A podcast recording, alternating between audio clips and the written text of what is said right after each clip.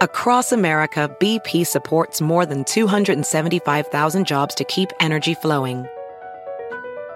Jobs like building grid scale solar energy in Ohio and producing gas with fewer operational emissions in Texas. It's and, not or. See what doing both means for energy nationwide at bp.com slash investing in America. Welding instructor Alex DeClaire knows firsthand how VR training platforms like ForgeFX can help meet the demand for skilled workers. Anywhere you go look, there's going to be a shortage of welders. VR training can help welding students learn the skills they need to begin and advance in their career. The beauty of virtual reality is it simulates that exact muscle memory that they need. Explore more stories like Alex's at meta.com slash metaverse impact. Welcome to The Megyn Kelly Show, your home for open, honest, and provocative conversations.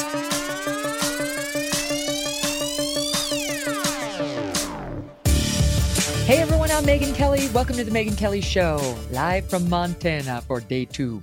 Coming up, an in depth conversation with former NFL star Marcellus Wiley. Looking forward to talking to him. He is not afraid to touch any topic. He's just as bold when it comes to his commentary as he was on the football field. And you will hear from him in just a moment. We're going to talk about the latest on Tom Brady. Is he unretiring? Colin Kaepernick hitting his own parents as racists? you can always count on that guy to take the high road. And the issue of transgender athletes. An update for you on that Vermont school that refused to have its girls play against other teams.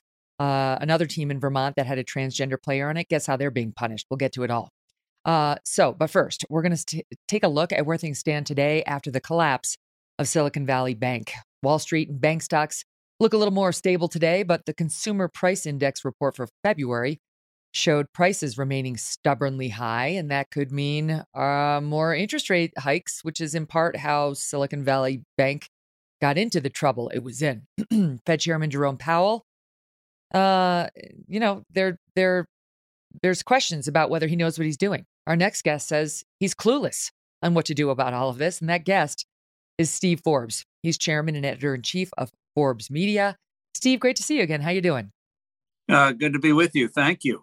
Uh, right now, so, I'd rather be in Montana than some other parts of the country. I have to say, it's pretty gorgeous out here. And the latest was we're expecting possibly 30 inches of snow over the next 24 hours. So just another day in Montana. Yes, well, character building.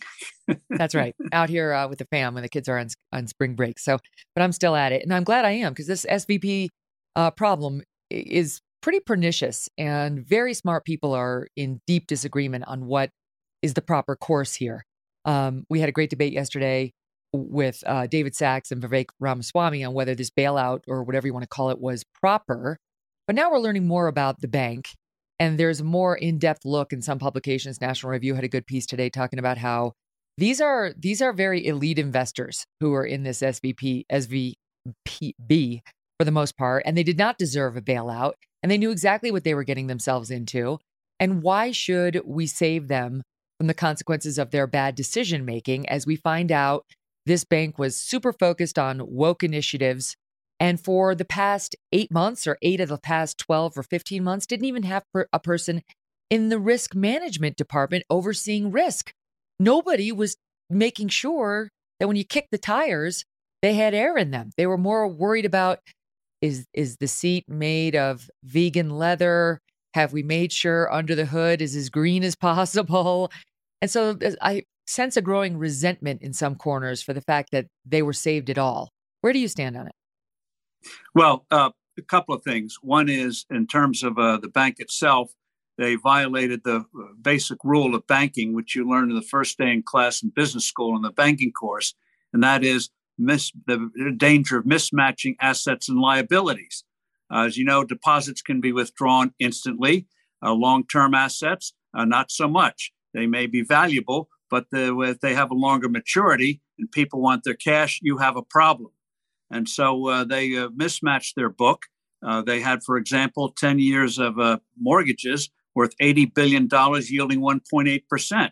If you're going to go out long term to get a higher yield, you better insure that, what they call hedging. They didn't do that. So that's another gross violation of simple banking. If you're going out long term, you cover yourself. You insure your, you get insurance in effect. So if something does go wrong, uh, you recover most of the money instantly. They didn't do that. And so for over a year, the Federal Reserve has made very clear interest rates were going up. Banks and others had plenty of time to uh, get their books in order to reflect the new reality that a generation of uh, zero interest rates was coming to an end. Uh, so the bank management is going to be rightly roasted on that. But the reason that one thing to keep in mind, though, the reason uh, everyone everyone focuses on uh, the the rich people in Silicon Valley, the reason the bank did so well is it provided unique services to startup companies. You got better service there, better people understood uh, what your business was better than any other bank in the country. That's why it grew so rapidly. The danger came, and this is where you get to the government's role in this disaster, was when the Federal Reserve started to print a lot of money. Uh, you had the lockdowns, which also created inflation.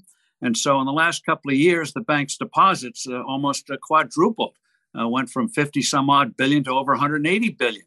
There's no way human beings can put that much money to work productively. So, what a normal bank would do is you buy short term treasuries. Uh, they instead went out on the yield curve, as they say, uh, trying to get yield. And so 1.8% uh, for 10 years a few months ago might have looked good, but you can get uh, almost uh, 4%, 3.5%, 4% on a 10 year treasury today. So their bonds so had book hit. losses, book losses. So uh, they get their knuckles rapped there. And the idea that they're going to be able to keep any bonuses they paid for themselves, that's going to be clawed back instantly. The Good. other thing to keep in mind, though, is that uh, we have to examine, and I think the Republicans will examine, is what's happening with uh, the FDIC. This bank had enough assets, uh, had a, a, very good uh, loan book of loans that they could have sold themselves very easily or taken in a Warren Buffett or a venture capitalist who would uh, put in equity. Uh, shareholders would have taken a huge hit, but at least you'd have had a bank around.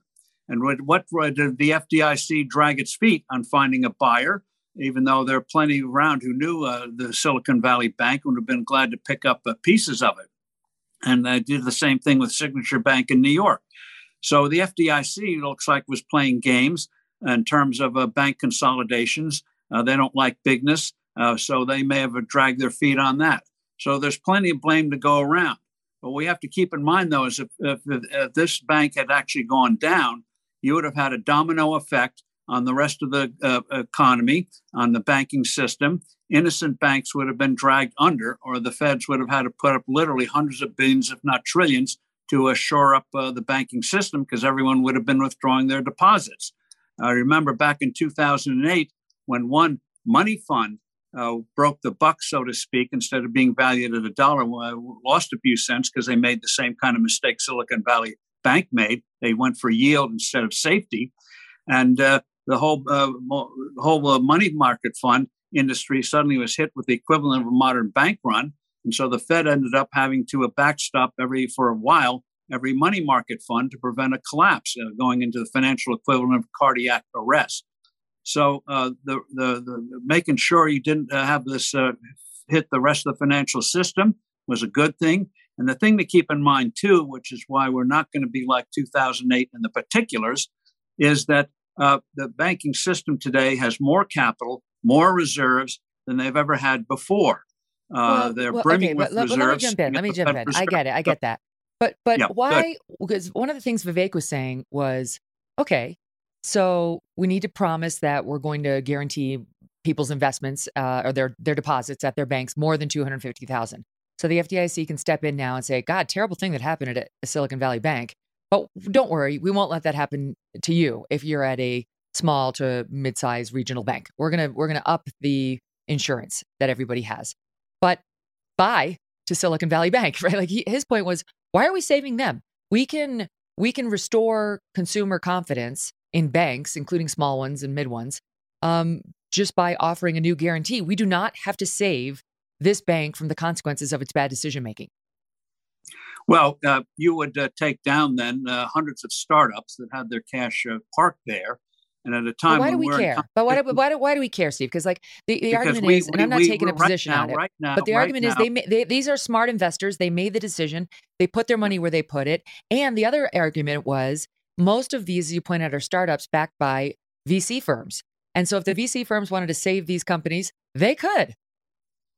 Uh, but the money is if the money is parked at a bank that uh, is going under, uh, that uh, becomes problematical. We're at a time when we want more startups, not fewer.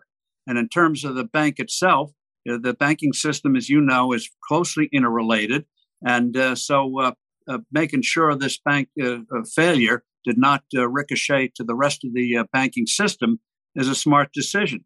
Again, mm. the good thing they did was they wiped out the shareholders, wiped out the unsecured debtors, security holders, and management is going to get it. I guarantee you on the management, unlike what happened after 2008, uh, this, this, management is going to uh, go over the skewers and they're not going to be allowed to keep any of the money they've taken out in recent weeks. Right. So, in, term, in terms of the bank itself, uh, if you want to, uh, the, the VCs had their money parked in the bank. So, if the, if, if the bank is, uh, uh, if you can't access that cash, you've got a lot of startups that are going to go down at a time when we want more startups. We're in a technological race with China. So, I think in terms of the, the bank itself, you can uh, do uh, you could have you could have actually in terms of saving the bank again there are a lot of assets there that uh, uh other banks would have been gladly willing to buy, and why the FDIC right. it was mishandled.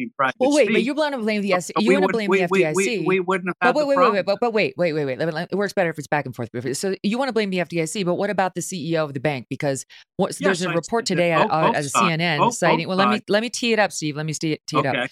That um, so the, some of the employees are very angry with this CEO. He's now been removed, Greg Becker, for making it public in the first place that they were facing a $2.25 billion shortfall, that they needed to raise that kind of money. Why would he say it publicly, which in part caused the run on the bank, rather than just raising it privately, rather than going to some other bank privately and saying, Do you want to save Silicon Valley Bank with this money? Well, that's right. And uh, that, so uh, it's, as I mentioned earlier, it's both sides. Management made huge mistakes and not uh, hedging, ensuring if they decide to go out long and uh, try for yield. And in terms of uh, the rescue last week, uh, uh, there again, there are plenty of people willing to buy that bank, but this guy Becker and his team chose to act like deer in the headlights. So uh, they they they bear a large responsibility. Again, the bank has a lot of great assets, and there have been a lot of people out there who know how to deal with these things. We've been glad to uh, buy into them. Uh, just like Warren Buffett saved General Electric and some other companies in 2008, you paid a price for it but uh, you you got rescued, and the amount of money they needed to uh, make up their equity shortfall was uh, peanuts compared to uh, what uh, what uh, the the losses that ended up happening. So bank management deserves a lot of the blame. There was no reason why they couldn't have just quietly said to the regulators and to, to VCs and to other banks, "We got a short-term problem. It's going to cost X billion, and there have been a plenty of people at the right price who had been quite willing to uh, step in and buy and do what it, it, took to prevent a massive failure. And this where, though, gets to what the FDIC did. Why didn't they try to facilitate that instead of dragging their feet? So there's a lot of blame to go around. And ultimately, ultimately, getting beyond the particulars of this disaster is why we're the central banks of the world and our Treasury Department for years having a policy of no interest rates. And when yeah. you uh, distort the market, we all know what happens when you have rent control. Larry Summers once said, rather indelicately, there are two ways to destroy a city. One is to bomb it, and the other is to put in rent control. And uh, what the uh, central banks did after 2008 was they put in the equivalent of rent control and interest rates, sent them to levels they've never seen before in human history. That's had two consequences, which is why I'm uh, worried about the future short term. A lot of countries went heavily, heavily in debt because it was free money for the politicians to spend. Japan, for example, has a national debt twice that proportionally as the United States. A lot of under, uh, developing countries uh, went uh, binging.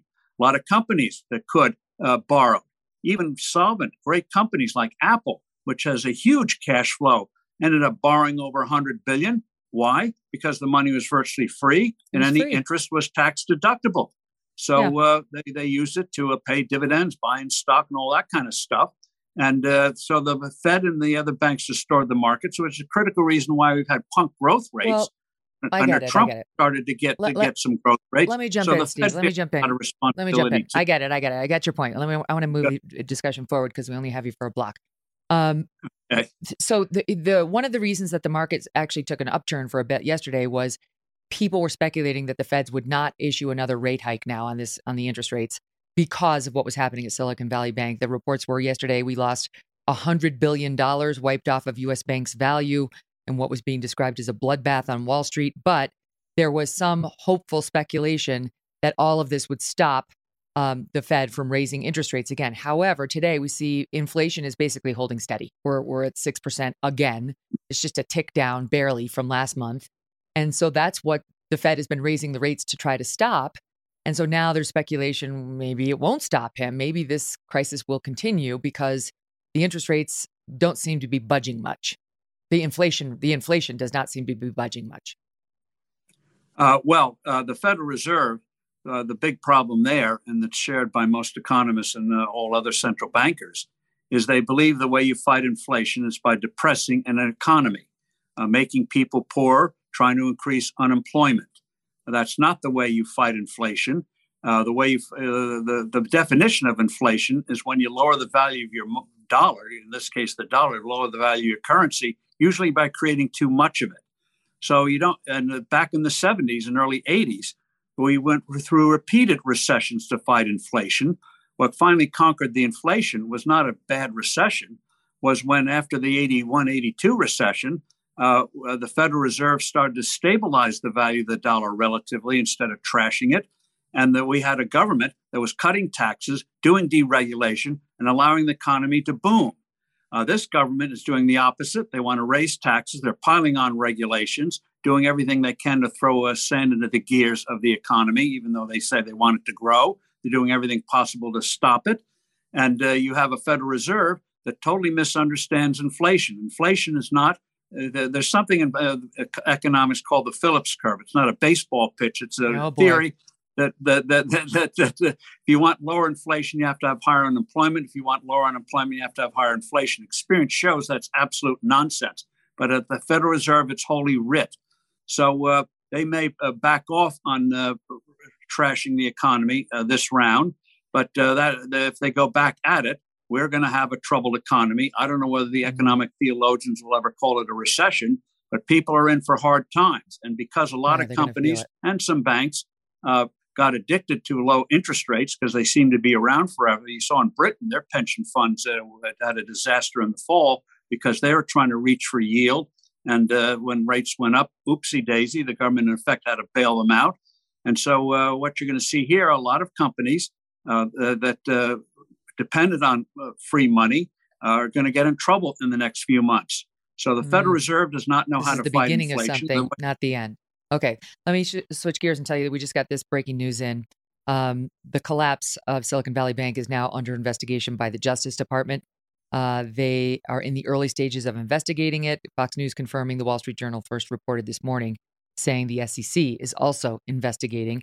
In particular, the government probes will look into stock sales that the bank's financial officers made days before the bank collapsed. We were told by some reporting that those were automated, um, you know, pre-scheduled sales of stock by the executives, but they made millions off of them. Um, so the Justice Department will look into whether there was fraud, whether there was other um, there were other misdeeds. But that leads me to another question I have, which is, in much in the same way we had uh, Arthur Andersen collapse after Enron went down, right? Because it was the the accounting firm for Enron and had given it all these clean bills of health, and now we know that that was not true. KPMG, as it turns out, another big accounting firm, 14 days before it collapsed, gave uh, the Silicon Valley Bank a clean bill of health.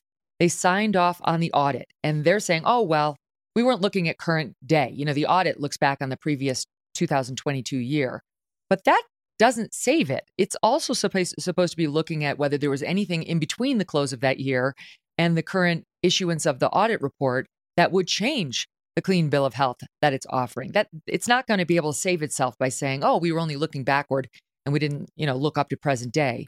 So how can our accounting firms get it so wrong? I would be remiss if I didn't mention Forbes. Forbes also uh, magazine, not you, um, put Silicon Valley Bank on its annual list of America's best banks just weeks before regulators regulators seize control. You are not KPMG, but why why wasn't this seen, you know, by KPMG, by you guys, by more people who are supposed to raise the alarm? Well, on on like uh, on uh, the our, our our side, KPG can explain themselves, but on our side, we took numbers, the latest numbers, which was the end of the third quarter, and uh, used nine metrics, and there was nothing in those publicly disclosed metrics that had the huge mismatch between the liabilities and assets. That's something that should have been known internally and certainly by the auditors. But the public mm. information was not there, which is why stock analysts uh, didn't see uh, that that kind of problem. But the thing is, yes, have those investigations of management and the accountants, but also don't let the FDIC and the Federal Reserve off the hook. Uh, the FDIC is in the business of uh, making sure that when a bank, a big bank, gets in trouble, uh, that you contain the trouble, that you sell the assets. Uh, usually, there are assets there that can be sold. And with the Silicon Valley Bank, there are plenty of assets. And uh, why wasn't that done? Why did the FDIC drag its feet? The switch. So uh, yeah, let's have a thorough investigation, a 360 degree investigation, not just well, saying you, bad man. Do you do you feel like you you like the, the magazine, perhaps the investigator, or the the KPMG? Do you feel like you were actively misled by the company? No. Well, uh, we we we took the numbers that were there, and uh, the numbers, uh, the number, the publicly disclosed numbers uh, don't uh, give you in terms of the the assets, in terms of what they have in terms of hedging and things like that. So the bank itself probably the, what the bank has to answer for is that they knew for a year interest rates were going up. So if they wanted to go out in the yield curve, why did they go so far, and mm. why didn't they hedge? And why, when they got in things. trouble, yeah, and why didn't yeah. and why didn't they uh, when they got in trouble? Why didn't they uh, seek a buyer? There are plenty of uh, funds yeah. out there, plenty of banks willing to buy distressed Rather assets than panic. to get the deal. Panic. Okay, here's the other question. Um, why why should I believe that the consumers are not going to wind up funding this bailout? You know, they say that oh, the uh, the government's going to pay for it. Basically, they're saying they're going to go into this bank insurance fund and they're going to use that money to pay to, to for the this bank and and paying back these depositors their money. And then they say, "Don't worry, we're going to refill that special insurance fund by a quote special assessment that we will issue on the banks." So the big bad banks are going to pay for this. Well, where do the big bad banks get their money? Hmm, let me think. Oh, from me, precisely. from and that's us. Why, that's why, for example, when they talk about uh, uh, hitting uh, uh, businesses for taxes. Where do the businesses get the taxes from? They get it from workers, shareholders, and big, big time from customers. It doesn't grow on trees. So the government is dissembling here, saying it's not going to it's going to be costless. Yes, FDIC has some uh, cash, but that uh, was to cover two hundred fifty thousand dollars of liabilities, not the unlimited liabilities that we have here. So, in terms of uh, though paying for it, again, if you have a proper sale, of uh, the assets of uh, those two big banks, a lot of that will be covered by a proper sale. Again, this is mm-hmm. stuff that we've done before, going back to the 1980s, 1970s, when we started to have a rash of bank failures and what to do and what not to do. So they've ignored the lessons of the past and what you do in a situation like this, making it more costly and uh, uh creating an unnecessary panic. This could have been done that's, quietly. That's very they, interesting because the, the headlines today, I think it was in Politico, are about how President Biden saved the banking industry. And you're saying, hold on, because these government administrators and agencies like the FDIC blew it. There were real opportunities to sell this bank, to save some of the assets, to sit, to stop this price tag from going uh, the way it has, and they they were asleep at the switch and incompetent.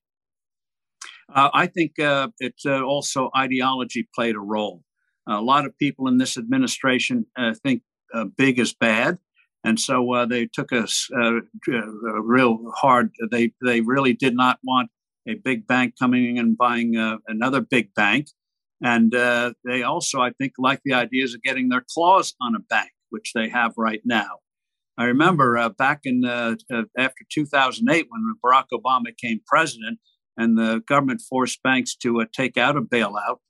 A lot of them were happy for it, but some banks did not want the bailout, but were forced to do it. And uh, Obama was uh, very reluctant to have the banks repay uh, that money because he liked the idea of government having a, a, piece of them and controlling them for political purposes. Eventually, they had to uh, unwind TARP, as they called it. But uh, we have that same socialist mentality here. Again, the FDIC, uh, when they, as soon as they learned this bank was in trouble, would have been very easy, given the assets this bank had, to uh, liquidate or find a seller for those assets and avoid the kind of panic we have. So the government played mm. a big role in the panic, and uh, we're seeing it play out now. But remember, the That's banking system as a whole is good shape, but there are a lot of companies out there and entities that got uh, are going to get caught up because the fact they had a generation of no interest rates, zero interest rates. Yeah, right. Which is a government imposed decision and so on. Yeah. I mean, the, don't believe the political headline, in other words. Um, okay. No. Last but not least, you were in the news personally this week because our friends Carol Markowitz and Bethany Mandel have a new book out called uh, Stolen Youth, not to be confused with the documentary that's online right now about Sarah Lawrence University. Two separate things. Stolen Youth, the subtitle is How Radicals Are Erasing and Indoctrinating a Generation. And you were at the book launch party, which is nice. Glad to hear you went and supported the ladies who are our friends as well. And what happened to you? Uh, what happened was uh, I was talking to a Bethany uh, about the subject, and suddenly there was this racket as a protester came in, a woman screaming about uh, Black Lives Matter, Lord knows what else. Another protester came in, knocked the books over. We were near the book display. Uh, they threw a, a, drink our way. Fortunately, uh, the glass didn't hit anybody. Bethany got wet. I got wet. And she had to change her dress because she got soaked and uh, fortunately, I was wearing a dark suit, so uh, uh, no no visible harm there. But uh, the fact that these uh, protesters came in and screamed absolutely incoherently uh, underscored the whole theme of the book. That we're in an, an era where a lot of people, a lot of these people, exhibit intolerance and ignorance and a proneness to even to violence. Fortunately, no one was injured. Uh, but they came in to disrupt this reception for a new book. And fortunately, no one was really hurt. So it's unbelievable. You're 75 years old. This is you're just trying to support somebody in the sale of their book. Like this is not what you should be subjected to, or what anybody should have to deal with. I think it was Bethany who who spoke out and said, um, "They these people are exactly what our readers don't want our kids turning into. Their kids turning exactly. into." Um, and that wokeism is poisoning young brains. It's why they wrote the book.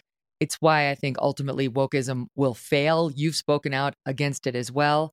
Do you agree? Do you think it's on the way down, Steve, or do you think it's as strong as it's been over the past few years? No, I think what you've seen is it's still strong, but the counter forces are a gathering force, you might say. You see it in the school choice movement, where several states now put in educational savings accounts where the parents will control the money, not the school bureaucracies. You see a lot of parents coming together and starting to affect their own schools and their living rooms or renting a classroom. A woman I met at that reception is doing that with a group of uh, mothers, rented a classroom to do instruction for their kids. So they couldn't stand the wokeness in the schools. And you have uh, one presidential candidate, certainly Governor DeSantis of uh, Florida. He'll be announcing, I think, in the next couple of months, uh, making this uh, making this an issue. The American people do not want their kids indoctrinated and uh, made fearful and uh, hateful. And so, yes, the Wokies will fight hard, and but they're now going to be in a rearguard action instead of on offense.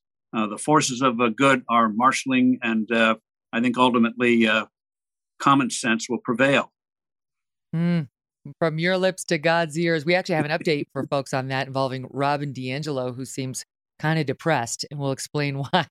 Steve, I'm glad you're okay, and uh, thanks so much for being here and for supporting. Thank Bethany you. Appreciate too. it. Thank you. All the best. We're going to be back next with Marcellus Wiley on everything, including the breaking news uh, with Michael Irvin. Have you heard what's happening with him?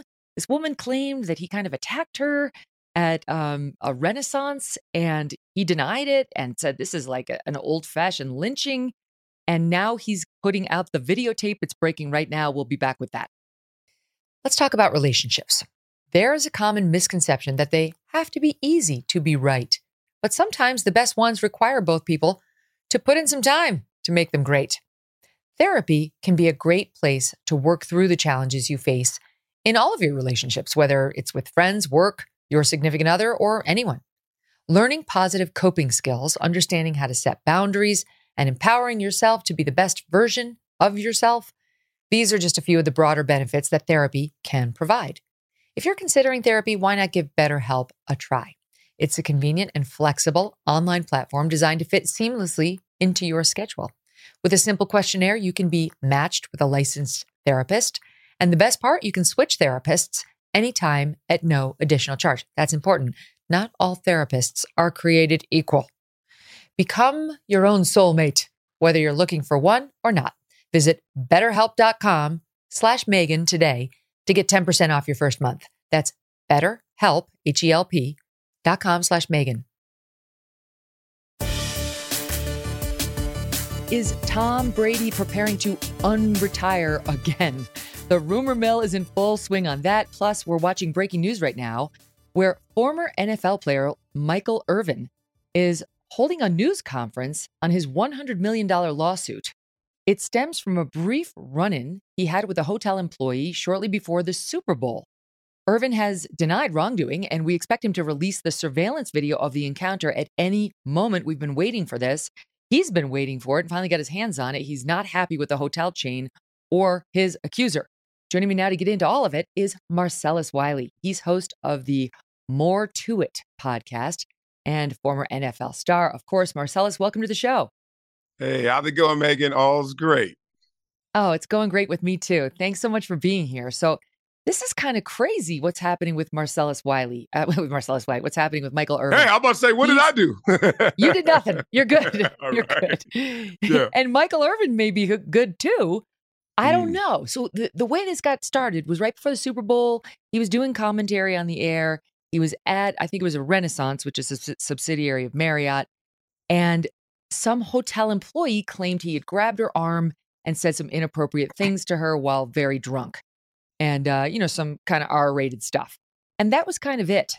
Um, but it's turned into this massive deal where the hotel reported him to the NFL. He was saying, This is a bunch of BS. I was drunk. I don't really remember the whole encounter exactly, but I definitely did not sexually assault anybody. Right. And um, then they said, Give us the video. There's videotape. Give us the video. He filed a lawsuit. The court said to Marriott, Give him the damn video. And Marriott didn't. And and Marcus's lawyers were saying, This is you blatantly violated the court order. Like, give the man the video of if you're so sure he assaulted a woman, let's see it. Mm. And so finally, they were forced to do it. He's now gotten his hands on it and we're about to see it. He's holding a press conference right now. what the heck do you think is going on? Because the, new, the news today, I think, was that he just, yeah, he just dropped the $100 million lawsuit against Marriott. Um, and we don't know exactly why, because it was a defamation lawsuit. Uh, but he he may refile it because it was, I don't know, maybe he just doesn't like the way he styled the claim. So I'm not sure what's going on, but what do you make yeah. of it? Because you know him. Um, well, I, am no lawyer, but I play one on my podcast, so let me play it right now. Um, I, I, your timeline is pretty accurate. Uh, they dismissed the, the lawsuit, but moved it to Arizona. Um, so he's still going to sue Marriott. Um, I don't know what we're going to see on this video. There have been videos shown on the internet before. Now, you got to take this beat by beat to kind of really get a great understanding. This is not a character conversation about Michael Irvin. Uh, why? Because there was a complaint made about him about an instance. So we have to really focus in and be in the vacuum of this moment. What is this lady complaining about?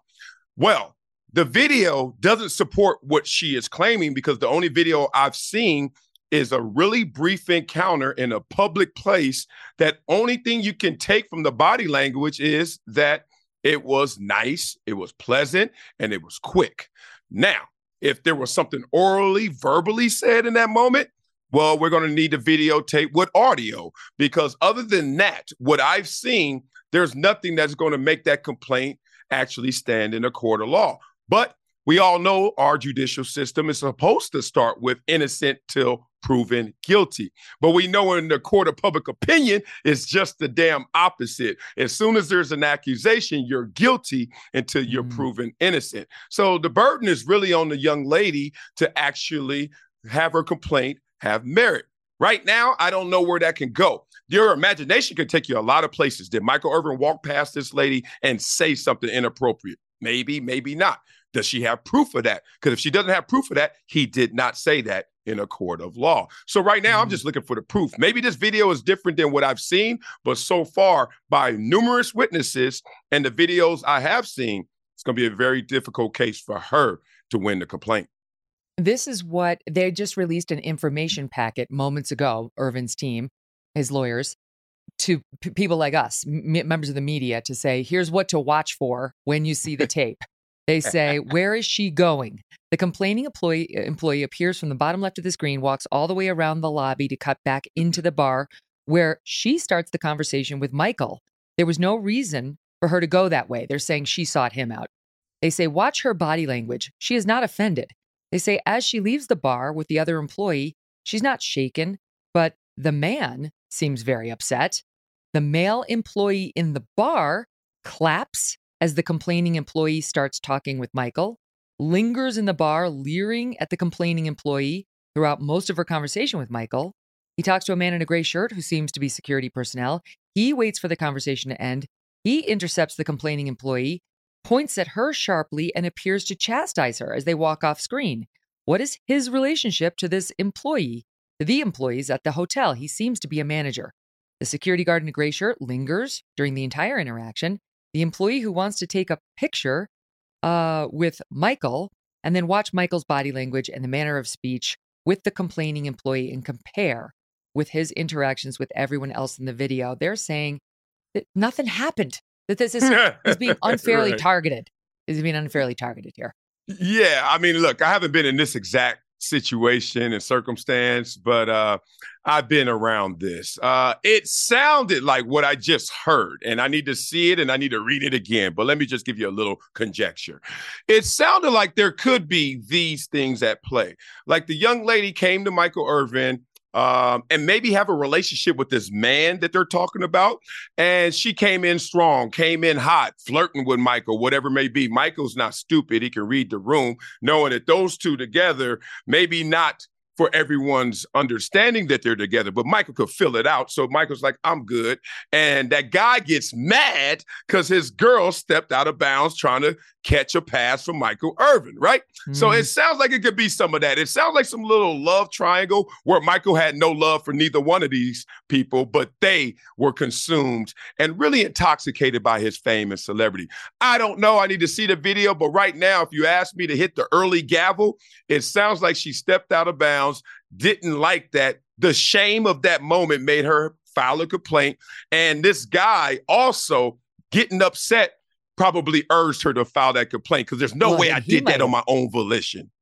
That's the other thing. That's one of the questions. Who actually filed the complaint? You know, what, was it her or was mm. it him? Was it somebody else who allegedly witnessed it? Marriott, their version of it is Michael was visibly intoxicated. He initiated the encounter. So there's a divergence there. Says he flagged down the woman, asked her about her job, said he found her attractive, introduced himself. She explained she was not an NFL fan, didn't know who he was.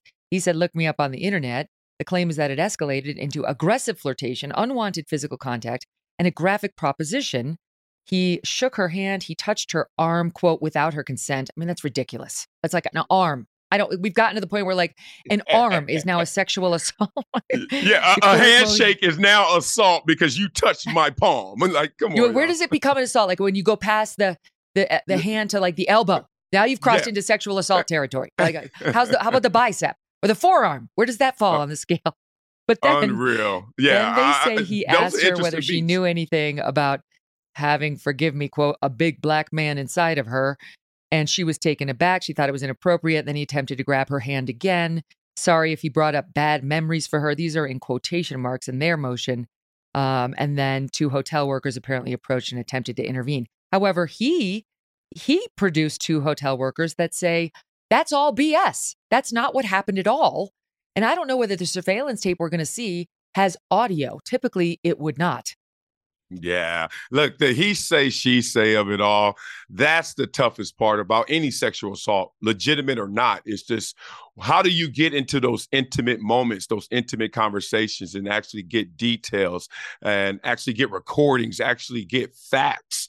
It's very difficult because obviously you're going to have opposing sides, opposing stories, opposing versions. Um, right now, one of my superpowers I've I've been able to possess, I think, in my life is I'm extremely patient. So I'm not the one that needs to know everything right now. I usually play it to the back. I wait for everything to develop, and then I pick which of the three lanes I'm gonna travel. His story, her story or the truth. And usually it's a combination of those two. It could be 99 and 1%, but somehow, some way, it always figures itself out. But I hate when I hear the details of the assault in this description when it's mm. just mm. normal activity. Like when it starts off, he was right. intoxicated. That's not illegal to be intoxicated. It's okay right. to be intoxicated, especially when you're going to your room. I think that's the place you should be going to if you're intoxicated. The only thing I know Michael Irvin did that was wrong is that interview right after it when he said, I don't remember what happened. I was intoxicated. Someone yeah. should have got to him really early. You know this from just watching any crime show that you're not supposed to say anything, even if you think it is actually supporting your case, because in the court of law, it will be used against him. So now that undermines a lot of the things he will say because he's already been on record saying he was intoxicated and didn't remember. Yeah, if she's saying, Well, I remember it clearly, and he's on the right. other side saying, Well, I don't remember it. That's not good for him. But can right. we just talk about like blowing these things up? You know, I I have been inappropriately approached by more guys than I would care to remember, especially when I was younger. Yes. I don't how does it become a federal case? Like whatever, some drunken fool, let's say her version is true and he got drunk and said the inappropriate stuff I just read. Okay. Yeah. You move on. He he didn't push it. She moved on. She was fine. They say the hotel reported this to the NFL because the NFL had just requested Marriott to notify it should any issues evol- uh, arise involving any employees of the NFL booked at the property. Well, why? Why is that necessary? Somebody gets drunk and says something stupid and they got to call their employer? You got to get them in trouble with their boss. This that's called being human. It's not great. If he did it, he probably could have solved it with, "Hey, I'm sorry. I'm sorry.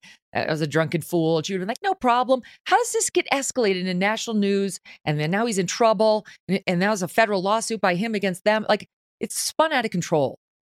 Yeah. Um, yes and no. Let me say the yes and no because I love to bring perspective to things like this. Um, every day I speed past the speed limit. Like if I see 35, if I'm going 35, I feel like I'm going slow, right? I'm on the freeway 55, I feel like I'm going slow. Every day I speed past the speed limit.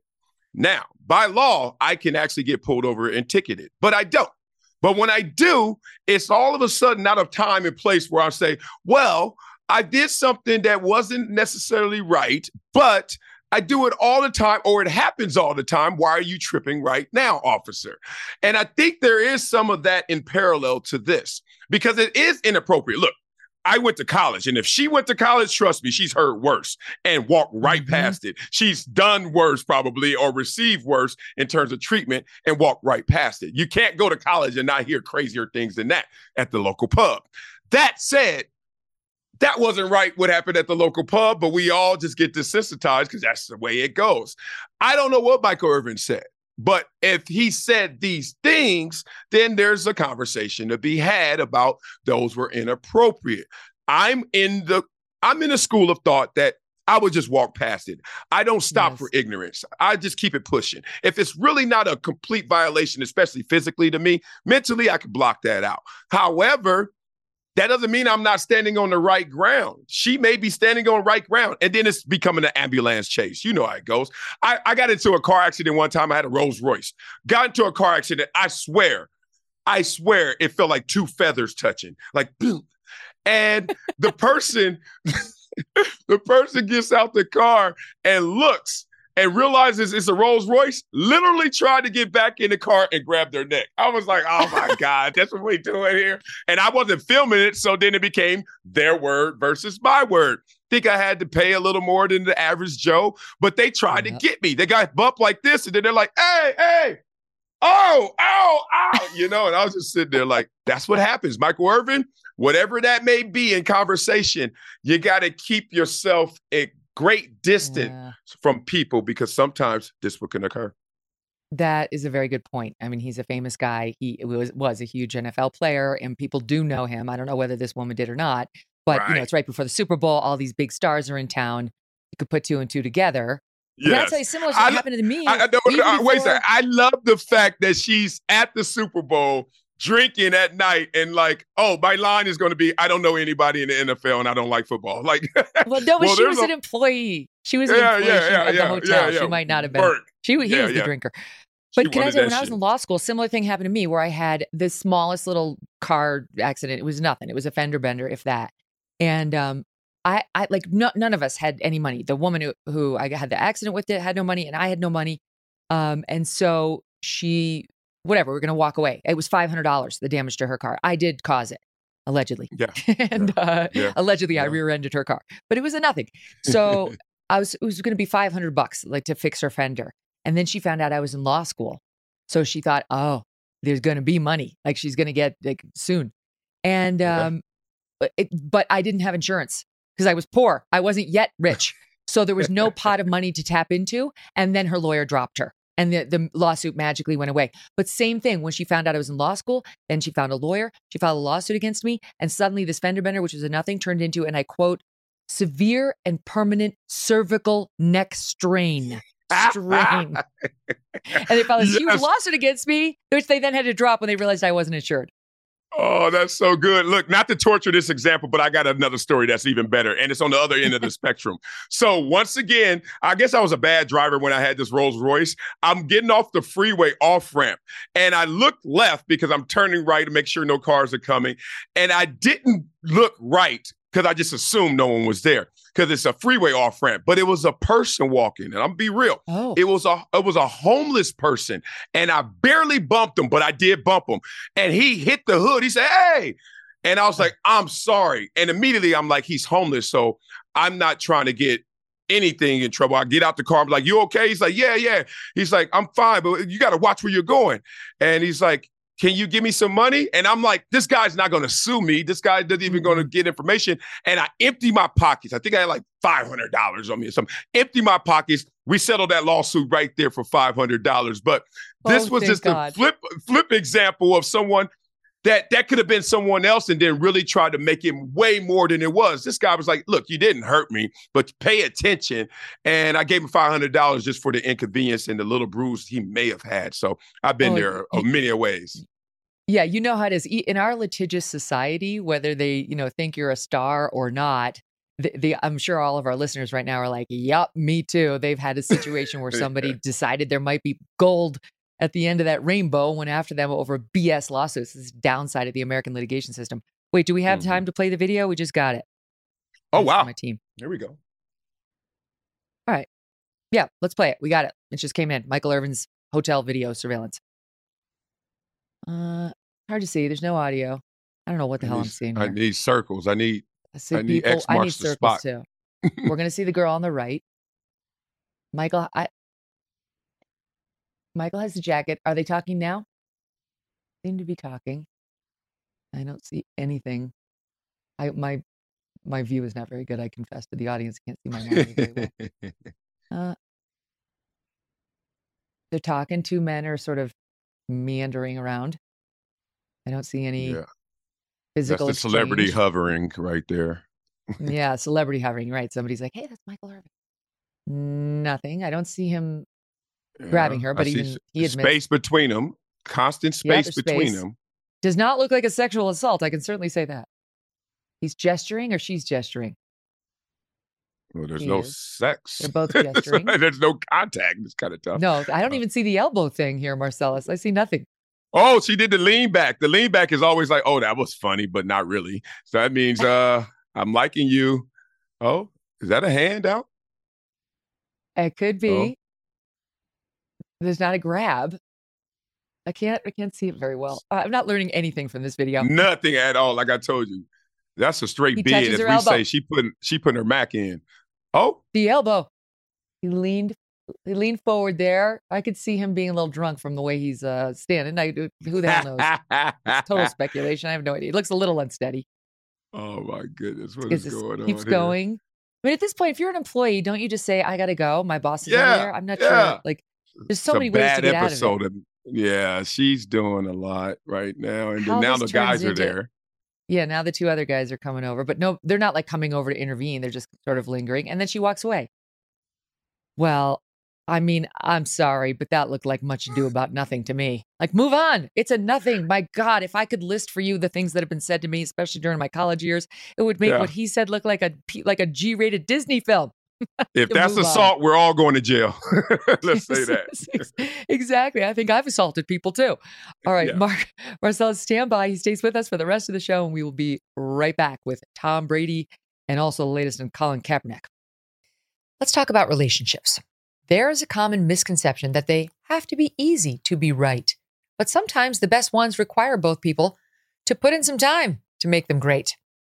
Therapy can be a great place to work through the challenges you face in all of your relationships, whether it's with friends, work, your significant other, or anyone. Learning positive coping skills, understanding how to set boundaries, and empowering yourself to be the best version of yourself, these are just a few of the broader benefits that therapy can provide. If you're considering therapy, why not give BetterHelp a try? It's a convenient and flexible online platform designed to fit seamlessly into your schedule. With a simple questionnaire, you can be matched with a licensed therapist. And the best part, you can switch therapists anytime at no additional charge. That's important. Not all therapists are created equal. Become your own soulmate, whether you're looking for one or not. Visit betterhelp.com slash Megyn today to get 10% off your first month. That's betterhelp, H-E-L-P dot com slash Megyn. Just to continue the discussion we were just having, I just wanted to mention one thing. Michael Irvin did suffer pain as a result of this allegation. He was kicked out. He wasn't allowed to do his job for the NFL uh, over the Super Bowl. He was sent home. Um, and that's why he was so mad. And this is like sort of, you know, the, the punishment comes before the crime's even been investigated. So it's BS and we do need answers. And the NFL needs to re- seriously revisit its, you know, make sure your hall monitor all everybody who works for us and run in and tell us. Like if something escalates to the point where a civil lawsuit's been filed or a criminal complaint is made, that's one thing. None of that happened here. It was basically just like a, an unfortunate encounter that got blown up. Okay, that's that. Is something similar happening to Tiger Woods? This mm. is kind of interesting. I saw the headline about him, looking for it in my pack. I can't find my page. Um, but Tiger Woods got accused by an ex girlfriend. He's been with this woman for years of allegedly sexually assaulting him. However, she didn't make it, she didn't, she didn't expand. She just checked a box on a federal lawsuit sort of complaint form that said, Is sexual abuse involved in this? And she said yes, without expanding on it. And she's going after him, even though she's signed an arbitration agreement with Tiger, which I guess he makes all of his girlfriends. It's sad, but you kind of have to if you're this famous and this rich. Sign a non disclosure and an arbitration agreement um, to, in order to come into Tiger's life. So she did that reportedly. And now she's gone public. She's filed a public litigation in which she's including that claim I mentioned and trying to come after him. And his team is fighting back, saying, number one, you agreed to arbitrate.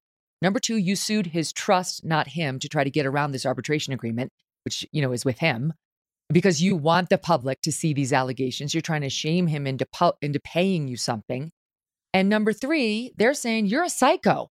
You, you, you're the problem. This is just a breakup that you're upset about. You're a jilted lover who's now trying to drag his name through the mud because you know he's got a history that will be used against him. And indeed, that's kind of how it's played out in the press, where all the headlines were like, Tiger does it again, without any proof to substantiate that. It's a tough play. Um, the parties involved, the toughest thing about this is the details. Obviously, that's where the devil lies. And in the situation when you hear it from 30,000 feet up, you're like, oh, there's two places you go. You're like, here we go, Tiger. You can't get right with the ladies again. We've known that all your indiscretions have involved relationships, right? That's what we're into again. Or you also look at Tiger as now a sympathetic figure, and you're like, oh man, he may be a victim of his own success, a prisoner of his own success. And this is what comes with the territory. Um, it's interesting.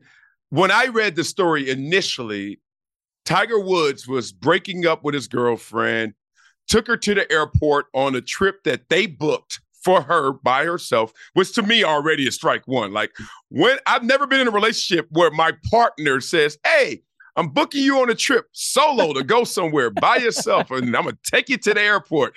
And then when she gets to the airport, they're like, "Don't ever come back," and we change the locks. That's how it initially hit. Now, they say the number one reason for false accusation on anything on any scope, any level is shame. So when that hits the news wire, imagine you're this young lady, you just got you broke up with Tiger Woods. That's already kind of devastating. Life's gonna be different. Let's just say that. I don't give a damn how mm-hmm. much money you got. Life's gonna be different than being with Tiger Woods.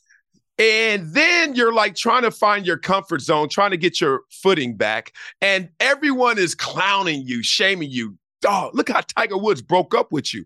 In that place, do you make something up? Or in that place, do you actually go back to all the things that you forgave him of? That now you're like, you know what? Forgiveness is out the window because you mm-hmm. embarrassed me. A lot of times that's where we end up. In this situation, I, look, Tiger Woods needs to just stay single, man, and mingle. Like I think Tiger needs to be Tiger. No more cage Tiger. No more, okay, I'm trying to be domesticated Tiger. Tiger, just be who you are. And if that's the one who loves the ladies, you're not the first to do it. It's mm-hmm. okay. Mm-hmm. Now, I heard one thing about this was interesting that they had a clause that she thought that they would stay together five years post breakup because she provided valuable services. Whenever you break up with someone and their response or what they hang their hat on is not love or emotions or they miss you, it's valuable services. It lets you know we already was in a transactional relationship and this thing had no chance of ever working out. I don't know the inner workings of that relationship, but it looks a lot weird and weirder when you hear every single detail that makes you say, Tiger, stay away from the ladies right now mm-hmm. unless you guys have a clear understanding. But doesn't it like you were in the NFL for how many years? 10 years, a decade. 10 years. Okay. So go Bills. Uh, and I know you're with Chargers and others Mafia. in Dallas. But yes. Bills, I'm from the state of New York and Syracuse in particular. So yes, go Bills. Um, yes. I, I got to imagine when you were playing, there you had to worry a little bit about somebody doing this kind of thing to you. You know, like I've talked on the air before about I've heard on like some superstar baseball players whose names you would know and, and like the extreme measures they have to go to to make sure that a young woman coming over to their house in, at night doesn't turn around and say, I was raped. Something terrible happened. You know, you're a target. The bigger star you become, especially professional athletes, I got to imagine it's a concern. It's it's got to be a scary element of being a star. Oh, absolutely. Um, there's an anxiety that comes with every encounter, uh, male and female. Let's just be real. Every dude you meet, you're like, is he a groupie dude? Is he going to just be a yes man? Is this dude really trying to come in here and be the homie, or is he just trying to get all the perks that come with being around me, which includes other ladies? You know, uh, you mm-hmm. draft off of everybody that wants me, and then you just sit there and start having fun and poaching off of that. Yeah. That's the man conversation to another man, let alone to a lady when you're always vulnerable, no matter what was said, no matter what was written, as in this Tiger Woods situation, doesn't matter because it can come down to a single moment of he say versus she say. So mm. I had that anxiety. And one of the things that actually protected me was my upbringing, was my background. A lot of women would bring it up and I would echo it because they brought it up. They were like, Oh, so you're from Compton or you're from the hood. And I was like, Yeah, yeah. Oh, wow, your family was gangster and they were all in the streets. I said, Some of them. And then they were like, Wow, that's crazy. Let me hear some stories. I give them a couple. Next thing you know, they're kind of scared to mess with me because they know I'm mm-hmm. connected to that life and that lifestyle. and I'm not like overtly, but yeah, I'm a phone call away from making this life different for everybody, including me. So I'm like laughing, and that actually made people scared straight. Like even my boys, some of them like, dog, don't mess with Wiley. Why? Because Wiley know folks. and then it, it's almost like in the movies when you know someone knows a soprano, you know, you're like, uh-oh. Yeah. So I, I never had to worry but I had anxiety. Like, I'm to get caught up in some situations and it's her word versus mine. So, the way to do it is just like how you play sports. You actually got a game plan, you actually got to call the right plays. And there are no guarantees. No matter where you go, no matter who you meet, no matter what you do, you're still vulnerable to a woman's word. And I think a mm-hmm. lot of men know that, especially men of celebrity. It's scary. I mean, it's scary just for me as the as the mother of two boys who, you know, in 10 years are going to be going off to college. And the system in college is so weighted against the the boys, the young men who get accused. Like as somebody, listen, I, I understand there are a lot of actual victims out there, and the pendulum used to be against them entirely, but we've overcorrected to now Yes. where we're throwing the boys under the bus without much investigation, and you have to be very wary of it. I don't know what to tell them. I know you've got four kids. Like, what do you tell the kids? What do you what do you tell the boys about how eh, who are not celebrities about how to make sure this doesn't happen? Well, it, it's nothing you can say that's going to cover all ground, all the bases. It's just impossible because the circumstance is not just based on the objective parts that we can discuss. It's based on who are we talking about. I don't know this young lady. I haven't met this young lady. Matter of fact, you haven't met this young lady yet. My son is seven, so it's a little early for the conversation, but we will have to have it. And in that moment, I've been in every single predicament it seems that can exist in celebrity and these kind of relationships. And it always comes down, just like in football, you have the best play, the best players, everything's in your favor, but it still depends on what you do in that moment of truth. When that ball is hiked, what are they doing and what are you doing? I almost look at it the same way when I talk about relationships. Oh, we had the best night ever. We had drinks. Oh, dinner was lovely. After that, we went back to my place. Oh, it was amazing. We played our favorite songs. We danced in the twilight. Yes, yes, all that sounds great. It sounds poetic. It sounds fairy tale. And then it can go different. It can go complete 180. She could say something happened that did happen or didn't happen. You could do something different than the gentleman and the, the nice fellow you were for the last few hours. All I say to my kids already in my head is when that time comes, you're going to have to read that moment because you got to put yourself in the best position, but you also got to read that moment. Never get lost in that moment because you can lose it all. Well, I love what you said before about, you know, part of his like upbringing and just also parenting. Like, you know, if you're raising smart, well informed kids who are reasonable and exposed to a lot, hopefully they develop that good sixth sense. They understand when they're in danger, you know, and danger can take many forms. They have the good judgment to pick mates or potential mates, even it's for a, a night. But ideally, you know, ideally there won't be too many of those. Ideally, it's more of like a love situation where you really trust this person you know, like that's all that's all baked in, into the cake when it comes to good decision making. It is. It is. And even that's not foolproof. You could be with somebody for months. You could be with somebody. I've been with people for years. And as soon as you break up, oh, another version of that person comes out, especially if you're the one doing mm-hmm. the breaking up, right? Like we've all been, go to divorce court. Like just listen to those people in there. You're like, are these enemies, rivals? No, these are people who just got divorced. We're married for 20 years. We're together, have four kids. And you're like, that's coming out of their mouths? Yes, that is exactly what I'm talking about. So I'm just a person that I don't have that unconditional trust for these situations. I just don't. I don't lose myself in the moments. And still you find yourself victim to like, oh, Marcellus was mean last night. Mean what? Oh, you hear what he said? And, and even those are kind of little indicators of what can be. I tell people all the time, one of the Wileyisms I love is that the universe whispers before it yells. And the universe will just give you hints. If you want to know about something or somebody, listen to them. They'll tell on themselves. But the problem is when you're in love, infatuated, uh, you're rooting for something to happen or somebody to be something you think they are. You skip past those steps. You run those stop signs. You're emotionally clouded from even hearing what they're saying. And then, to your point, you got to trust your intuition. And I know we're not schooled to do that, but I remember reading this study that said that your intuition compared to your cognitive thought is 6 million times faster in response. What does that mean in layman's terms? When you're walking down the street and you just feel something, trust you felt something. Not, oh, don't think it away or outthink it and be like, oh, that's nothing, nothing. You felt something. And so the energy of this world is always transferring and transmitting. And I'm a person that really reads into those wavelengths. You're not going to catch me slipping. And if you do, okay, I got to get up from that fall down and then respond. Yeah. Love and sexual attraction can be such a confusing film.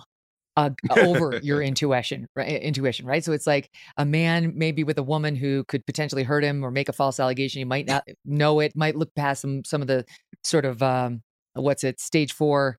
Uh, what, what's the thing from wedding from uh? Well, that what what wedding, crasher. wedding crasher, stage four glamour or stalker? What is it? Clinger, stage four clinger. clinger. Yeah. Uh, could be one like you overlook that, or on the women's side, I've seen this with women of abuse who they fall in love. The guy's amazing. And the guy doesn't punch you in the face on the first abuse. He starts alienating you from your friends. He starts controlling mm. your bank account. He starts tracking mm. your phone.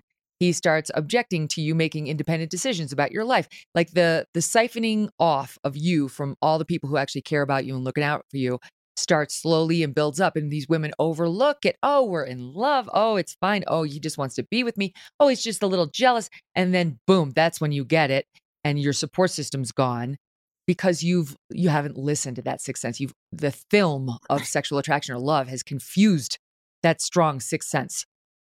Yes, exactly. Like you don't put the frog in the boiling water, uh, it'll just hop back out, right? You put it in room temperature water and slowly heat it up. And that's the example that they use a lot of times for these situations. So I've gross. been there. Yeah, and I've been there. I just I've been on dates when I I literally was looking and not hearing anything. I was like, she is so fine, so beautiful. and then meanwhile, she was telling me, look, I like the party. I don't believe in monogamy. Uh, I don't like to cook. I don't like kids. Like I'm just hearing all the stuff that I like. And I'm just like, whatever. Uh, look at her. And then you wake up from that spell as soon as something overtly happens, or you just wear off of that spell. You're like, wait a minute, who are you for real? Happens a lot with athletes. They get, they retire. And then all of a sudden it's time to meet your wife again because you're not on the road. You're oh. not busy. You're now, it's time to meet who you married 10 years ago. And I swear, it feels like 50% or more. They get divorced in like six months as soon as they got to meet each other again. Mm-hmm. Well, okay, that leads me to Tom Brady. So we're, we're going through all the, oh. the sports news. Tom yes. Brady, I don't know whether this is true, but there is some discussion in the sports arena of him unretiring and possibly going to play for Miami. Uh, and there's been speculation on this. Some some uh, like journalists in sports world and others have spoken out saying it's a good bet. I'll say, uh, let's see, Scott Zolak, former NFL quarterback who has spent more than mm. 10 years on the Patriots radio team, said he believes not only will Brady return, but the most likely place is Miami. He told NBC Sports Boston Brady may go to Miami. I think that's in play. The possibility of him coming out of retirement is 100% in play. That's what he says. Um, sportscasters Rich Eisen and Colin Cowherd both said they also believe this could happen. He's officially a free agent as of tomorrow, so any team could contact him about playing. And um, Zolak went on to say, I know that Brady's handlers have moved to Miami and that he's supposedly looking at private schools there for his kids. Now, the Dolphins already have Tua Tagovailoa. He's the guy who got mm-hmm. the concussions. I'm sorry if I butchered that last name. Um, but of course, there's a question about whether Tua is going to, you know, be there for the long term given all the injuries. And this would be unbelievable. One thing for the record, uh, they spoke with Gronk, uh, you know, his longtime teammate, and Gronk said uh, he's done playing. Tom is definitely totally done playing. I have no inside information, but I'm basing it off of his retirement announcement. I think all this is nonsense. What do you think? Um, I think that we need to first just applaud Tom Brady for not only at this age, 45, having the opportunity to still play and the leverage to command this much attention and interest if he's still going to play. That's amazing. From his like, couch. Yes, exactly. Like, and then have a 300 plus million dollar job waiting on you as a Fox broadcaster. Let's just be real about mm. this. Like compare that, that, to our realities, right? I'm a former player. I played a decade. And a couple things retire you from the game. One, you just can't play as well as you want to. Like that's literally, I think, the starting point. When you realize your better days are certainly behind you than in front of you, then it's time to start thinking retirement. Another thing that retires you is what's out of your control, the politics at play. We drafted someone who's almost as good as you, but they're 21 and cheap. Well, guess what? The politics at play, you get released. And then everyone runs that same, they run that same understanding like, look, Every team is going to look for the younger, cheaper version. You find yourself on the outside. Tom Brady's not in that conversation. Tom Brady still can play well going forward. He can still lead a team going forward. But last year wasn't his best year, and he knows that. Does he want to go out that way? It's a very emotional decision to make to retire. That's why he's unretired before. That's why I think he's going to unretire again. Why you not? Do. It is a child's game you're playing. You play it till you can't play it anymore. The saying in the locker room is you ball till you fall. And Tom Brady hasn't fallen yet. He's still in place to command a starting job wherever he decides to go. So that guy has opportunities, he has leverage. The only thing that's making you give it up maybe is the process, maybe it's the preparation. But Gisele divorced to Tom Brady moves to Miami.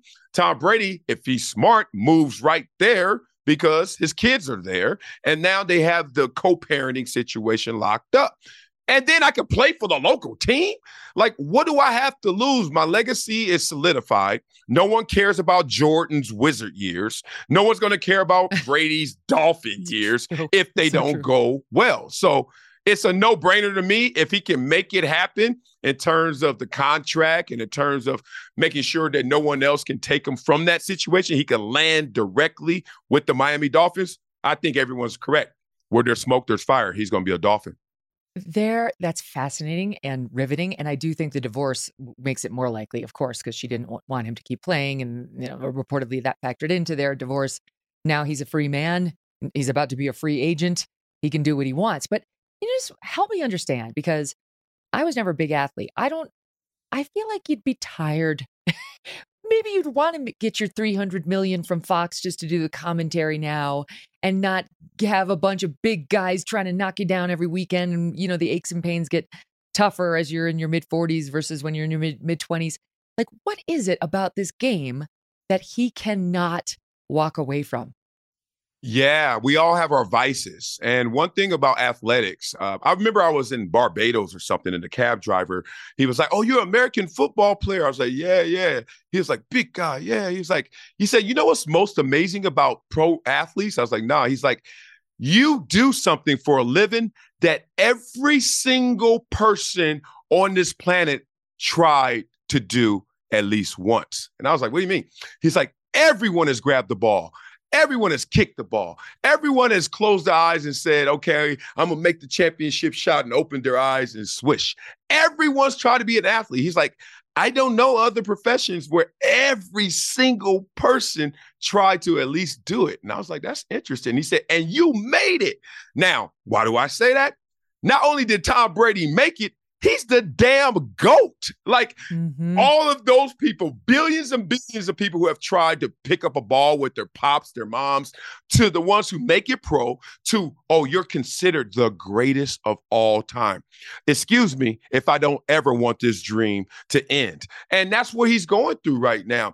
You're playing a child's game at 45 years old, getting paid handsomely. Why would you stop that? I wouldn't stop it. And he's a quarterback. So that's the most protected position that gets the most love from not only the team and support, but also from the fans and from the business of the NFL. They get paid the most, they get touched the least, and they get the most love.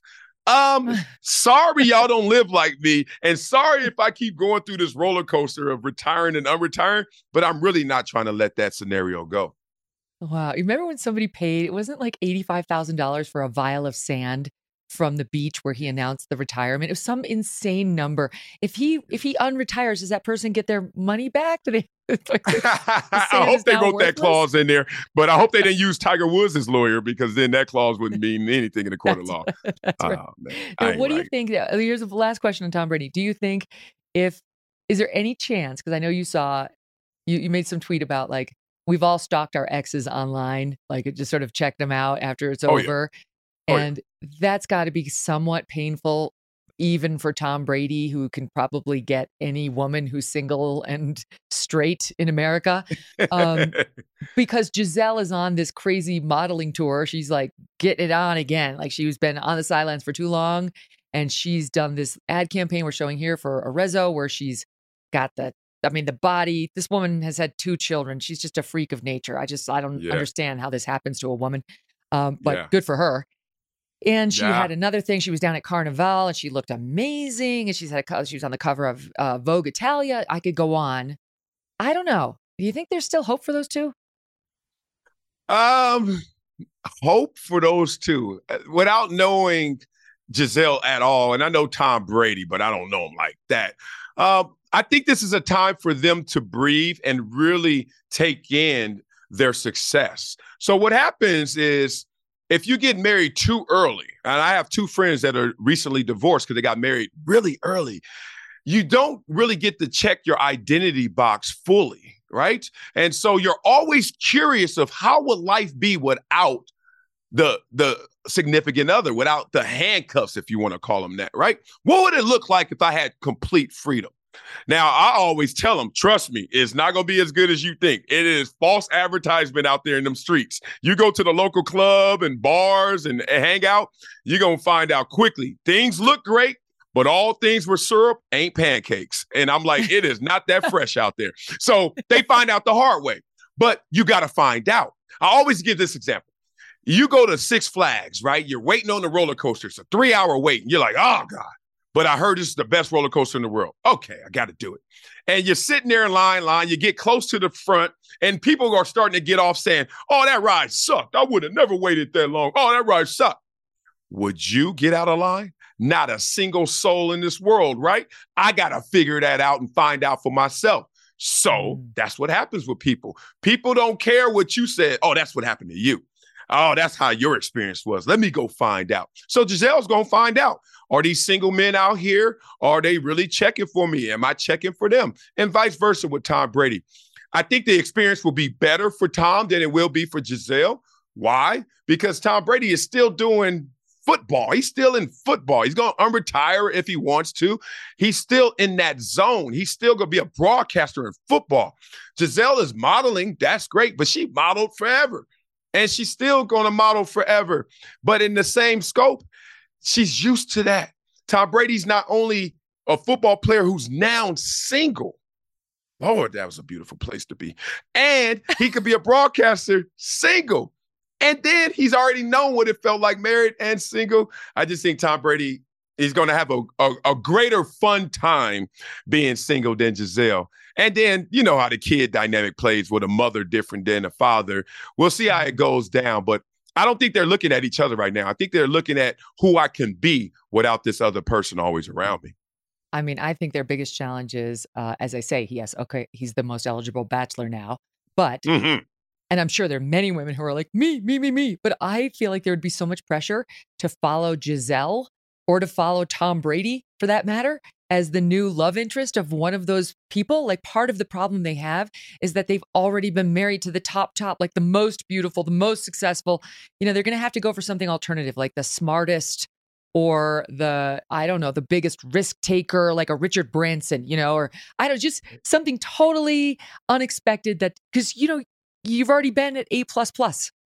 Yeah, that's interesting. I just saw Tom Brady, what was it, a week ago, uh, at the Bones Jones fight in Vegas. And look, there's a line around the world for both of those people. Like Tom and Gisele are fine the way they are, and they could just say, Your Don't turn, feel sorry for your them. turn, your turn. Right. No one feels sorry for them. But when it comes to being authentic in this world today, you just got to take whatever that you want in terms of package. And some people, let's be real, don't want authentic. They want someone that, hey, this is a business relationship. You know, mm, marriage That's true. outside of inheritance is the number two transition of wealth in our country. Like either you're gonna get it from mama or daddy, or you're gonna get it from who you marry. That's number two. So maybe they're looking for another rich, successful, wealthy person that's just nice enough. You never know. Or they mm-hmm. want the guy or girl next door. But they got options, and that's all we want in life. Options. Yeah. Yeah. Well, I I don't know Tom Brady, but we we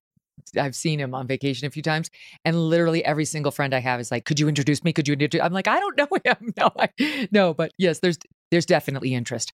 Um, Yes. Okay. Let, let let's uh let's shift gears. I'm going to take a quick break, and then we're going to come back, and I got to talk to you about what's happening because I know you got daughters big into sports. What's happening in women's sports, and in particular, we're going to kick it off with a discussion about women's weightlifting as we pick it up with Mm. Marcellus Wiley on the backside of a quick, quick break. Don't go away. Marcellus, um, I know you've spoken out about uh, transgender women, meaning biological men who want to live their lives as women, um, infiltrating or taking over or participating in actual women's sports. And um, it's happening more and more. We we talked last week about this school in Vermont that, to its credit, actually spoke up against this, and uh, it's a Vermont Christian school. And what they did was, um, it- it's called Mid Vermont Christian School. They said in the state basketball playoffs, we are not going to play against a team that has a transgender student. We're not sending our biological girls to play against a team that has a biological boy on it. It's not safe and it's not fair. And we don't care that it's the state playoffs. We're not going to do it. And uh, the Vermont law requires this to be allowed. So now there have been penalties. They are prohibited from participating in any future tournaments. The Vermont Principals Association has ruled that n- they can't do the future tournaments and no one from the school, any sport at the school is now banned from all state tournaments, not even just basketball, because they took this position about playing against a biological boy. They were, and they said, we're looking out for our students. Basketball, in particular, is physical. It's it's not like even swimming, which is still controversial, but like you don't just swim in your own lane, nobody touches you. It's it's physical. So let's start with that, and then I'll get the the powerlifting.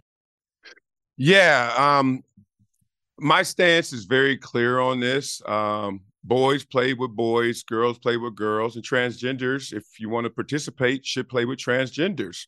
Um, just like we see in competitions where there's a Special Olympics category and they are able to compete against themselves as well.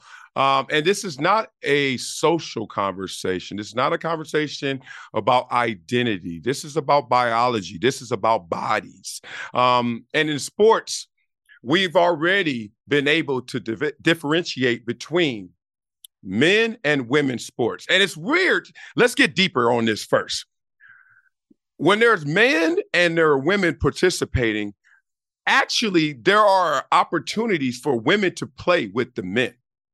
But there are no opportunities where the men could play with the women, if you think about it, like Mm. in those competitions. So it's funny we say male and female sports.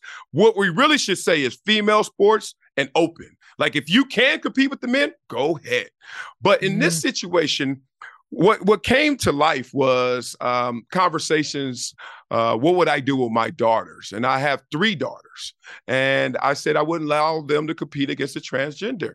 And it's not out of disrespect to a transgender. Yes, your best friend could be a transgender, but in a competition where we're actually trying to measure your physical body and your strength and endurance and conditioning, etc., there's no way because it's not a level playing field.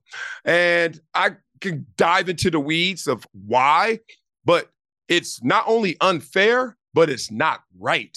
I am a man and I know what I possess in terms of strength and I in capacity. And no matter what I do to transition from being a man, my complete body won't make that transition. You could say the hormones, you could say some parts of the anatomy, but not a complete transition to a woman. I could not give birth. Like it- the point is to keep it simple because I do respect them as people. I just don't want them to compete against my daughters as an athlete. Just like I wouldn't compete against my daughters as an athlete. Right, Right. now, if there was a professional football league and I'm 48 years old and I got one knee and no hips, it feels like some days. I hmm. literally will make the Pro Bowl in the women's league. And people were like, oh, you think you let me tell you what I possess. I possess a capacity that is just greater than a woman in terms of the physical metrics.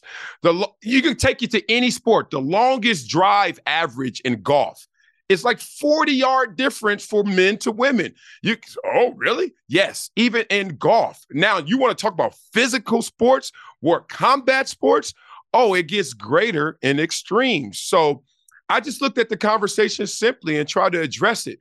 It's weird that we're in a place in our society that stating the obvious is controversial. Like I'm like Mhm. I'm not trying to be controversial. I'm just telling you there's a reason why we have that. My son is 7. We had a 4-year-old boy play on our team last year. Every one of those seven year old boys was protecting that four year old because they knew he couldn't do what they could do. And that's the same thing when you get into this conversation deeper.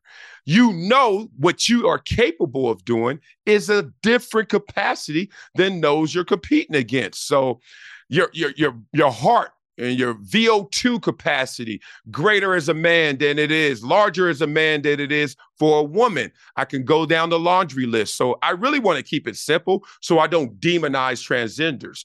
I am not disrespecting you. I'm just saying male sports, female sports, transgender sports. Let's play ball. Mm-hmm. Amen. Uh, it, and on the powerlifting, it's so obvious. This is another one where it no, you're not going to hurt somebody because you're not powerlifting against them exactly. But that's all about strength, right? It's like that's the area in particular where men have an obvious natural advantage over women. National Review has this great piece up um, where they spoke with this athlete in Canada. And and it's not just Canada. I'll tell you what's happening in Canada, but it's it's happening in the United States because we just covered a court ruling that went against the biological women. Um, transgender athlete named Christine Bainton. Bainton. Um, she says this is from the National Review piece. She had no idea she'd been beaten by a man at the 2019 mm. British Columbia Powerlifting Association Fall Classic until she heard the winner accept the first place trophy. It was a man's voice. I said, "What's going on here?" Turned out it was this transgender woman named Anne Andres, who's a man who is allowed to f- compete against the women. Get this, without any restrictions under the Canadian Powerlifting Union's trans competition policy. This person, and doesn't have to take hormones, doesn't even have to declare that mm. Anne is trans. Anne can just enter the women's competition without saying anything about the fact that Anne has lived all of Anne's life as man, has a penis, hasn't done a thing about her testosterone, Anne's testosterone, um, and go for it. Crush everybody. Good on you. That's the Canadian rule. And Anne has been crushing and has been earning medals and setting records. And it just happened here in the United States, where in Minnesota, they ruled they, that um, USA Powerlifting must allow transgender athletes to compete in the women's division. Uh, too bad if you don't like it. And can I just say, one of the reasons why now they're protesting up in Canada, even can- it takes a lot to make the Canadians protest. You know, it's like it's not, not really there. It's not I know. thing, I'm married to a right? Canadian. I know. yeah, they're nice. Like they usually go along to get they along. Really are. But they one really of the are. reasons is that this power lifter, Anne Andres, is kind of an asshole. I'm Mm. kind of rubbing it in their faces. Here's a little sample of Anne. Welcome to Anne Says Something Controversial. Um, why is women's bench so bad? I mean, not compared to me. We all know that I'm a tranny freak, so that doesn't count. And no, we're not talking about Mackenzie Lee. She's got little T-Rex arms and she's like 400 pounds of chest muscle, apparently. I mean, standard bench in powerlifting competition for women, I literally don't understand why it's so bad. My son, he weighs 45 pounds. His max bench is like 33. I'm legit seeing some women in competition who are doing something like 50 pounds, and I just don't understand it. Oh my God. Mm. Just to correct what I Mm. said, Christine is not trans. Christine is a biological woman who got beaten by a trans person named Anne, who we just showed. But she can't understand. Anne can't understand why women are so bad. Yeah, that, that is rubbing it in their face. Um, it's unfortunate too because we all understand those restrictions, just like a man understands I can't give birth to a child. Like, you know, you just say, all right, that's what comes with my gender. And it's not to slight women and it's not to slight men, it's just the way it is. You know, two things. Um, let me start here because the list is forever, but let's start here. Florence Griffith Joyner. Flojo, right? Mm, blowjob. Fastest woman to ever exist, right? 10, 4, 900 meters. Fastest woman ever. There's 8 billion people on the planet right now, and more than half are women. Now, let's just go through the math of entire nation, society, history of the world. Billions and billions of people. The fastest woman ever is probably 12th place in the California high school championships mm. right now. There's high schoolers that will beat the fastest woman that ever existed. Now let's take it to a personal boys. conversation. Do you mean do you yes, mean boys? Boys. Yeah, yeah boys. Yeah. Yes. High school boys. High school boys, 14 year olds will beat the fastest woman that was ever created. Think about that. All right. Let's get it personal. Let's take it home.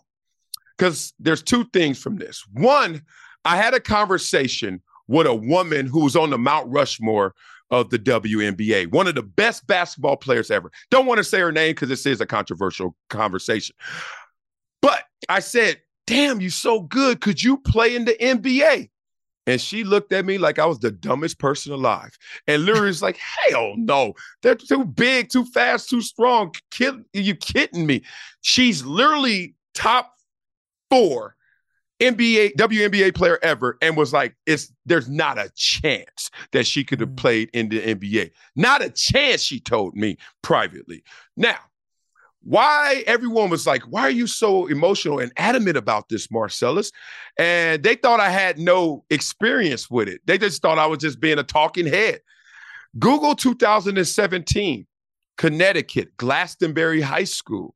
Now, yeah. my daughter went to that school and had to be in competition, her classmates and herself, with a transgender who went and set 15 records and won like 50, it was two of them, won 55 championships between the two. Something absurd. Just really demolished the record books and took all the medals and scholarship opportunities from naturally born women. Um, I don't know why we want to make this conversation more difficult than it is. It's pretty obvious that a man possesses power and strength that is going to be greater than a woman on average and certainly on the extremes. We need to respect that like we respect other things and keep the gender roles and lines bold and distinguished. Mm, I totally agree with you. Thank you for saying it out loud. I know it's always risky when you know, a well-known person takes those positions. You've taken them before, but uh, it's insane, and we're going to lose this fight unless more people speak out. Um, exactly. So this woman you spoke of cannot make it into the male NBA, and Colin Kaepernick cannot make it into the NFL since he was bounced out in 2016. Uh, he wouldn't stand for the national anthem, the whole bit. Colin Kaepernick is out now. There's a graphic novel about his life and it dovetails on something he put in eh, it was was it the HBO show? It was like a movie online. We had to watch this whole thing. I watched the whole series about mm. his life and he has used this platform in his book in the same way he used his uh his his special about his life which is to bash his parents who adopted him uh he's mixed race and his parents are white. His adoptive parents are white. And he decided to use this opportunity to bash his parents as racists because they made a remark about his hair when he was a kid. Here is a sample of what he said in SOT 6. I know my parents love me, but there were still very problematic things that I went through. I think it was important to show that no, this can happen in your own home and how we move forward collectively while addressing the racism that is being perpetuated. He took cues from his icon, basketball star Allen Iverson, who he said wore his blackness like a suit of armor. And teenage Kaepernick wanted cornrows to match. He's getting what roles, his mom asked? Oh, your hair's not professional. Oh, you look like a little thug. Your mom become, said that too. Yeah. And those become spaces where it's like, okay, how do I navigate this situation now? But it also has informed why I have my hair long today. So, what do you make of Colin Kaepernick using his fame, his microphone, his pages, his online special to bash the parents? Yeah, um, I think let's just give it context. Uh, no country, uh, great, like actually integrates race and culture to the extent that America does on this planet. Like we mix race and culture so often that it's easy to conflate things. Um, and in this situation, I think he's conflating racism with actual association, with identity. I give it to you like this I grew up in LA, and we know what symbols are supposed to do. Symbols are supposed to tell the masses what you represent. If you look through the history of civilization, especially in yesteryears, they used symbols because they didn't have the information to transmit or the means to transmit it often. And as clearly as they desired. So they would put symbols up, right? And that was a broadcast signal to everyone. What Colin Kaepernick doesn't understand, what I was able to learn really young in this world, is that you can symbolize something to show you associate with it, and it's not based on race. So Ice Cube famously said this in the mid and late 80s when the LA Raiders were here, right? And Ice Cube, NWA, wanted to be known as a gangster because that was going to help them sell albums and sell their image. Their persona was gangster, right? So they said, I wear a Raider hat t-shirt and khakis. And do you know everybody who wanted to act gangster in the neighborhood and across this country was starting to wear Raider hats, t-shirts, and khakis. Okay, you take it from there. Will Smith and Fresh Prince. Oh, I want to be preppy. I want to be the guy that looks like a dancer. High top fade, a little flower shirt, cross colored pants. Point being, we all know that there are things that you can look like and represent something that is identified as that. My parents knew growing up where I grew up that there was a look to a gangster. They knew Raider had t-shirt khakis. They also knew sagging. They also knew some of the hairstyles or some of the clothes we wore, Pendletons, meant you look gangster. My parents are black. And my parents reprimanded me many a times for looking like a gangster. Just like Colin Kaepernick's parents was trying to say he looked like a thug. What were thugs trying to wear? Their representation. Cornrows was one of them. They also had their uniforms as well, jail suits. I've seen it all. And it doesn't come from the origins of race. It comes from the origins of association, and people wanted you to keep distance from those associations. You want to look like a nerd? That's not racial. Get a pocket protector, right? Pull your pants up, play the Urkel role. And all of a sudden you're a nerd. If a white person calls you a nerd and a black person calls you a nerd, it's just they're calling you a nerd. It's not racism. So I think he just got caught up in the conflation because he had white parents. That shows the issues he's had with his identity because he doesn't know the source. He doesn't know the origins of their spirit because he always looks at their color. But if he were in my house, in my family, and I walked in with cornrows, my family would have said the exact same thing. what are you doing? You trying to look like a thug.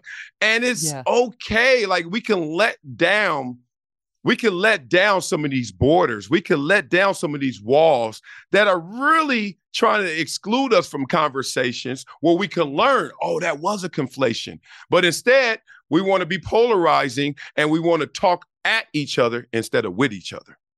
Mm-hmm. No, it's it's not dissimilar from you know my mom stopping me when I was young from going out of the house in a super short skirt, saying you look like a hooker. It's not because she thinks all women are hookers or she's got anything against hookers in particular, but she doesn't want yeah. me to look like one and she doesn't want me to be one, and that doesn't make her anti-woman. It just makes her a mother who's who cares about the associations and the path ahead. It's great yeah. to hear a voice of reason, Marcellus. There's so much we didn't get to, but we'll we'll pick it up again. I hope you come back. I'd love to get into Uh-oh. your backstory in the next time.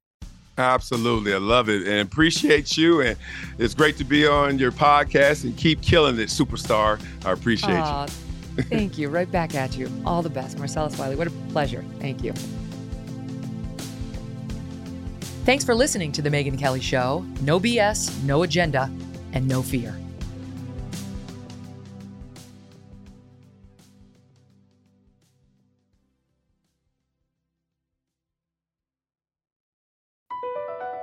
Across America, BP supports more than 275,000 jobs to keep energy flowing. Jobs like building grid-scale solar energy in Ohio and producing gas with fewer operational emissions in Texas. It's and, not or. See what doing both means for energy nationwide at bp.com slash investing in America. Can you remember a time when you thought someone you disagreed with might actually be right? In the new podcast, You Might Be Right, former Tennessee governors Bill Haslam and Phil Bredesen pose that question to guests like Paul Ryan, Al Gore, and Judy Woodruff. Come for the stories, stay for the substance and expert insights into some of the most challenging issues facing the country, including affordable housing, crime, and education. Listen to You Might Be Right a new podcast from the Baker School at the University of Tennessee, available wherever you get your podcasts.